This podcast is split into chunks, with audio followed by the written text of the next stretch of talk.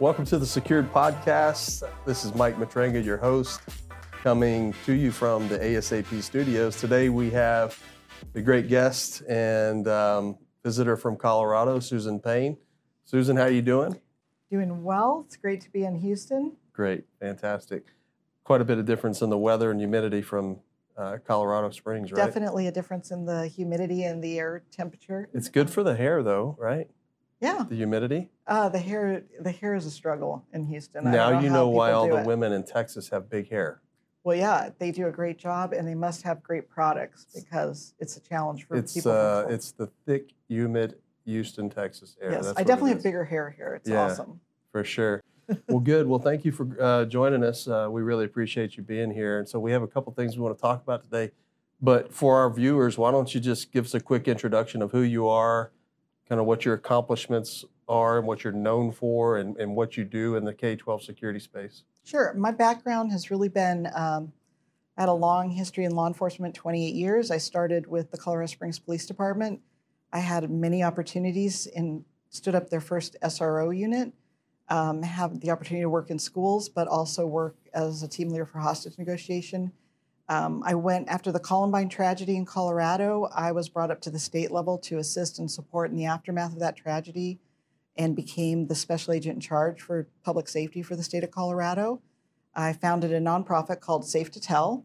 I've helped many states replicate their reporting systems and a statewide infrastructure for both reporting and information sharing, and really the continual thing of inter- early intervention and being able to hopefully prevent tragedies. A lot of people know you about or know of you and your reputation was Safe2Tell.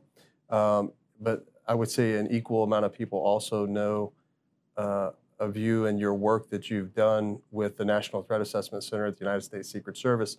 So you've had some publications, you've worked on multiple different projects with um, you know very uh, world-renowned people like Dr. Lina Alathari, um, Dr. Catherine Camilletti, um, multiple people within that industry coming from the National Threat Assessment Center who's really set the standard moving forward for, for not only mass uh, shootings and, and targeted violence in the U.S., but in particular schools. And that's what I'm passionate about. That's what you're passionate about. So, can you talk to us a little bit about your time spent with the National Threat Assessment Center? Sure. I'd, I'd say in all my years in working in this industry of school safety and law enforcement and prevention, some of the studies going all the way back to when the tragedy at Columbine happened were studies by the Secret Service and the National Threat Assessment Center that really gave us um, the specific data that we needed to say what happened in the past. The first one would be the bystander study. That study went back all the way to 1974 and continued to any school shootings or mass acts of violence that occurred in schools till the year 2000. And it really told us that 81% of the time, or four out of five incidents, somebody knew and didn't speak up. And 93% of those folks that knew were young people, students, peers, family members of the perpetrator. And it was really important for us to not only educate and engage our communities, our students, our staff on what the indicators and warning signs are, but what to look for. Now that's changed over the years because obviously we have an entire digital age of students and adults. So we had we've had to modify it along the way, but those principles still hold, hold true today on the early intervention part. And most recently, I, I'd say all the way through, we have the Safe School Initiative, and most recently, the Enhancing School Safety on Mass Acts of Targeted Violence that, this, um, that the Secret Service completed in 2019, and that really resulted in protecting America's schools. That study brought us into some of the school shootings that have occurred since then and really give us the information of what the um, social, behavioral, and emotional factors are with the perpetrators of these violence acts and how do we intervene and hopefully help schools with these daily tools of building their multidiscipline teams and training them to intervene early and to manage threats, but also to be able to assess them in a consistent way so that they can protect the students, the staff um, from the tragedies that might Right. happen. One of the things that I always say is that when we go out in at M6 Global and ASAP Security, when we go do our, our physical security assessments, vulnerability assessments, our technical security assessments, assessments in general, um, you know, we believe in a holistic process, right? You know, taking into consideration uh, your physical uh, uh, infrastructure, your uh, personnel, your your policies and your procedures. Um, what does that entail? Um, counselors, what type of training they've had, what type of behavioral threat management training and uh, plan and operations do they have for management? Um, you know, taking into consideration your technology. That's the holistic approach. And there's a whole lot of other things, you know, that we're, you know, just for the sake of time and, and whatnot, uh, that we could get really into the weeds on. But, you know, what I always say when I'm meeting with clients is that, yes, the infrastructure is important. Um, yes, policies, procedures, planning are extremely important. But really, the foundational component of thwarting any type of violence that we've seen, not just in opinion, but based in data and research by the National Threat Assessment Center, is the foundational component is assessing behaviors of students because we know from the 2008 report, we've known from the 2013 James Hodgkinson report, we know from the 2019 and now the new January 2023 report, where 173 attacks were studied from 2016 to 2022, I believe, uh, and there were 180 attackers, and of those attackers, uh, 100% of them, or close to 100%, I think it was 97%, uh, all exhibited the same signs and symptoms of behaviors. And so, what do you say to um, governmental entities and legislations, whether it be at state or federal level, that are primarily focused on law enforcement response and the physical security infrastructure? It seems like there's been this push to prioritize that over the behavioral threat management of these students. How, how do we deal with that? How do we change that narrative and make the foundational component of the behavioral threat assessment piece a priority? Well, making it a priority is going to require um, education and training across key stakeholder systems. Mhm. So, if you put yourself in the shoes of someone that's a leader in law enforcement or government, it is important that we can cross train and educate on these principles and make sure that that it's a comprehensive umbrella of services. It's not one without the other. So you have to identify we have these things in place. It's all a slice of the pie. But you can't have one without the other because you still have to have sort of the safety net of a response strategy if something does happen. But what we know is most of these act if we if we take that holistic approach and we look at the lessons learned in these past tragedies and these, these research studies, we can implement practices that not only prevent mass acts of violence, but they interrupt concerning behavior with young people to get them on a pathway to success. Mhm. So, with the increase of mental health and counselors and social workers in schools, it's important that we are cross training the stakeholders and we're implementing these principles that we know work. Because we can see in, in our country, often there's a lot of time and money spent on things that we also know don't work the effective level and a highly effective level of things like the Secret Service study. Right. You know, I think, um, you know, looking forward and the trajectory in which our country is, is heading, we've seen um, an increase of these particular types of events happening, not only in schools, but in our communities, whether it be at a nightclub or a grocery store or uh, our churches, all of these places that used to be off limits, you Right. know, morally uh, and ethically used to be off limits for violence. But um, with the emergence of technology and, and um, you know, reality TV and uh, social media, I believe that there's a direct link and correlation to violent, increased violent behavior due to these things, which are now making these particular targets um, a very, uh, you know, target-rich environment. I guess is what I'm saying, for lack of better terms, because people know that these places are not as well protected as you know courthouses or uh, you know uh, sporting events or you know these other particular types of uh, uh, facilities that that usually have a robust security plan in place. And so, Yep. um, is it safe to say? Do you agree that the be, that the foundational component to any security plan, especially in K twelve, is the human factor, the, the behavioral threat management? How important is that? And then how important is the reporting of that? Well, a couple things in there. I would say that no matter what we might believe, these incidents don't just happen. Right. There might be trigger points, but these are well thought out, well planned events. And the, the folks that plan these events, they look for softer targets. They look where they're going to meet the least resistance. hmm And so when the site selection of targets or where they have their particular grievance, those are all part of the indicator and the early warning signs of who has that and how we protect America's schools. So taking that principle of the humans that are in schools and the awesome there's technology, there's physical target hardening properties that we want to see in that footprint of the environmental design.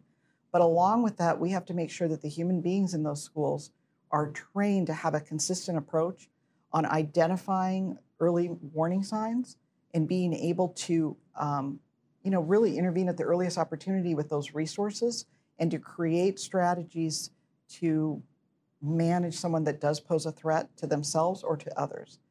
So that includes depression or suicide ideation, or that um, that moving all along that pathway to um, an intent for a mass act of violence. Mhm. Somebody that has a grievance or a plan, and what those early warning signs or indicators are. Right. So we're seeing and hearing more and more across this country in the media about incidents that occur. And the reality is, is no one can think it cannot happen here. So you can't go in with blinders on and say, you know, my children go to this school, and the likelihood of this happening here. I think that is a really dangerous approach because no matter what school your children are in or what location they go to, we have to teach them the skills and make sure that we have a well trained staff in a very protective environment so that people have a chance at um, preventing it before it happens. So we know these principles work, but we, we need to consistently share those across systems. What do you say? Um, you know, there's there's two common themes that we hear uh, with our clients, and, and we certainly understand, and we we can absolutely relate. Is two of the two of the most popular excuses we hear for not taking action in the K-12 space is one, we don't have the funds, and and two, it won't happen here. So, what do you say to those people who continually say that we don't have those type of kids, it won't happen here, and and secondarily, what do you say to the people that say we can't afford it? How do they how do they access those funds? Well, for one, it's important to say people do say that every Mhm. day, And what we see is with tragedy, sometimes that sparks those leaders at the top of government to provide more opportunities for those strategic funds. Mhm. It's important that we're engaging and talking with them about assessing statewide. You can go all the way from the local level to the state level to the federal level. So there are grants available. We need to prepare for those in advance because often they come down in May or in the springtime when schools are very busy and they're due early June. So you have to be prepared almost before they release. So having a plan for that, but also before you have that, you have to know and have an assessment of what your gaps, what your barriers are, and what your your plan is that you need to implement. So by having that ready to go, that gives you the ability to then plan for those funds and to make it happen. Right. So, I mean, you know, some of the things that we're starting to see, especially in the private school sector, is parents are starting to rally up and fund these things themselves. Yes. And you know, that's one of the things that I always talk to our clients about is is they talk about funding. Um, we've recently partnered with uh, Jenny Stone and, and Partner Forces that writes grants uh, for our clients when we go out and conduct our assessments as a means to to find that the, the federal or state money that's out there. And so uh, that's one of the offerings that we have. Um, you know, some some schools are uh, moving to bonds, uh, and, and that I, I would say that would probably be one of uh, you know as a as a conservative, uh, primarily conservative, but um, I would say that would be one of the the last resorts because it, it always raises taxes, right? But at the end of the day, what I tell them is that you cannot wait for legislation.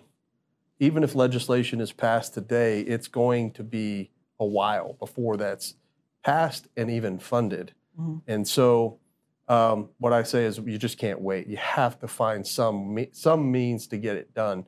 And you know, the basic, you know, premise of what we do doesn't always have to be astronomically expensive. No. The planning, the operational component, the communications plan, the behavioral threat management training, those in relation to the overall plan or uh, solution that we provide are relatively inexpensive.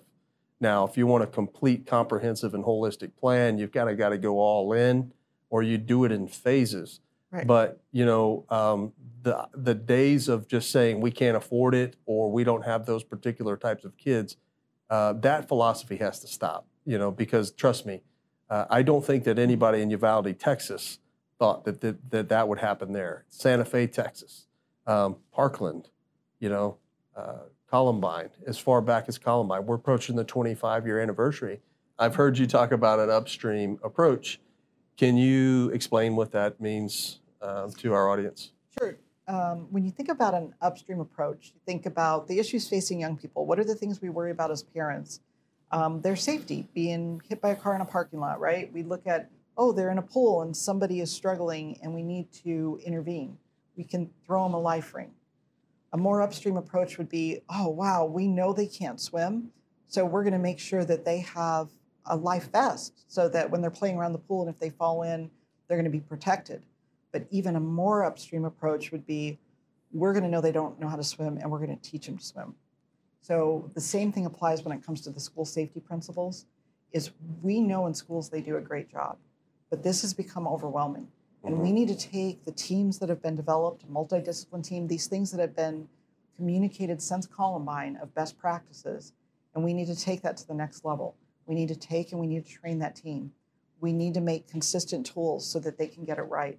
We need to make sure that if we're intervening with a student of concern, that we are doing it um, in a very strategic way with the best practice principles that we know in today, Right. today's world. And we can do that. Do you think that, you know, we're talking about these same principles, um, you know, that we've identified in, in the behaviors of these of these individuals that want to either harm themselves or harm others. We talk about mass shootings a lot, but one of the things that I feel like always gets left out is, is suicide and self harm. Right. And so, can you talk about the, the parallels between those two uh, of suicide and mass shootings, or those who want to, you know, uh, conduct a mass shooting?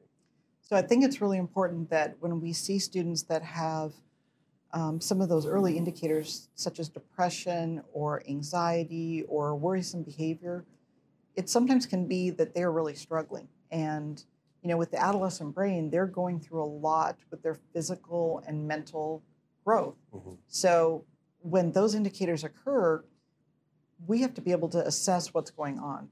So when we see the warning signs of even a student that might commit suicide or be on that pathway, it's important that we have a consistent set of trained individuals and questions that adults can ask. So we know those principles. But there is also a fluidity between feeling suicidal and having a grievance or a disappointment, failure, and loss, and being on a pathway to not only considering taking your own life, but taking others with you. Right. So all of those things have to remain in the in, in part of our best practices of consideration of how we manage that because we want to protect life. We want to protect the person that's struggling. We want to get them on a pathway of success and those preventions happen every day with these Right. principles. We know it. It's just we don't hear about the successes because we don't want to alarm people with the successes and the prevented school shootings. And the ones that do occur end up as a mass media event. So those principles of what we know works by research are what we implement and train those multidiscipline teams are and streamline it into a streamline it into a consistent way to intervene early and to track and to measure successes, measure outcomes, but also determine anybody that might be a threat to your particular facility. And that's for insider threats. Sure. And um, you just talked about training, so I think it's a perfect segue to to make the announcement that Susan Payne has now become uh, the director of behavioral threat uh, assessment and training for M6 Global Defense Group. And so, um, you know, thank you for joining the team. Uh, we um, are extremely excited to have someone of your caliber in this space that can, you know, kind of bring uh, bring up our uh, skill level. Um, you know, the majority of us have um, are former law enforcement or former uh, United States Secret Service agents. We have about 500 years of experience in the fields of uh, behavioral threat assessment and physical security, executive protection, you know, advanced security uh, operations.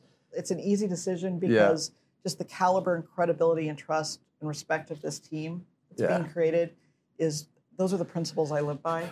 Yeah. And I'm excited to join that team and hopefully I can be a value add. I think of Texas as a second home. hmm I'm excited to do the work and uh, get moving. I think it's Yeah. a balanced approach to school safety and it's a comprehensive one. And we can bring some real, we can really equip schools to do Yeah. what they need to do. I think um, I think this is what the industry needs. I mean, you look at some of the, the competition that we have in the, the consulting space, and, and no discredit to anyone. I think there's some very good competitors out there, very well respected competitors out there. But um, you know, the beauty of what we're doing at M6 Global is we haven't even really shared the depth of our team. Right. Um, people don't even really know the power behind the team. We now have 30 consultants, 16 states. We're growing every single week, it seems like. And, um, you know, there's something about the way that we're doing things in a very holistic manner with the knowledge and experience and training that we have.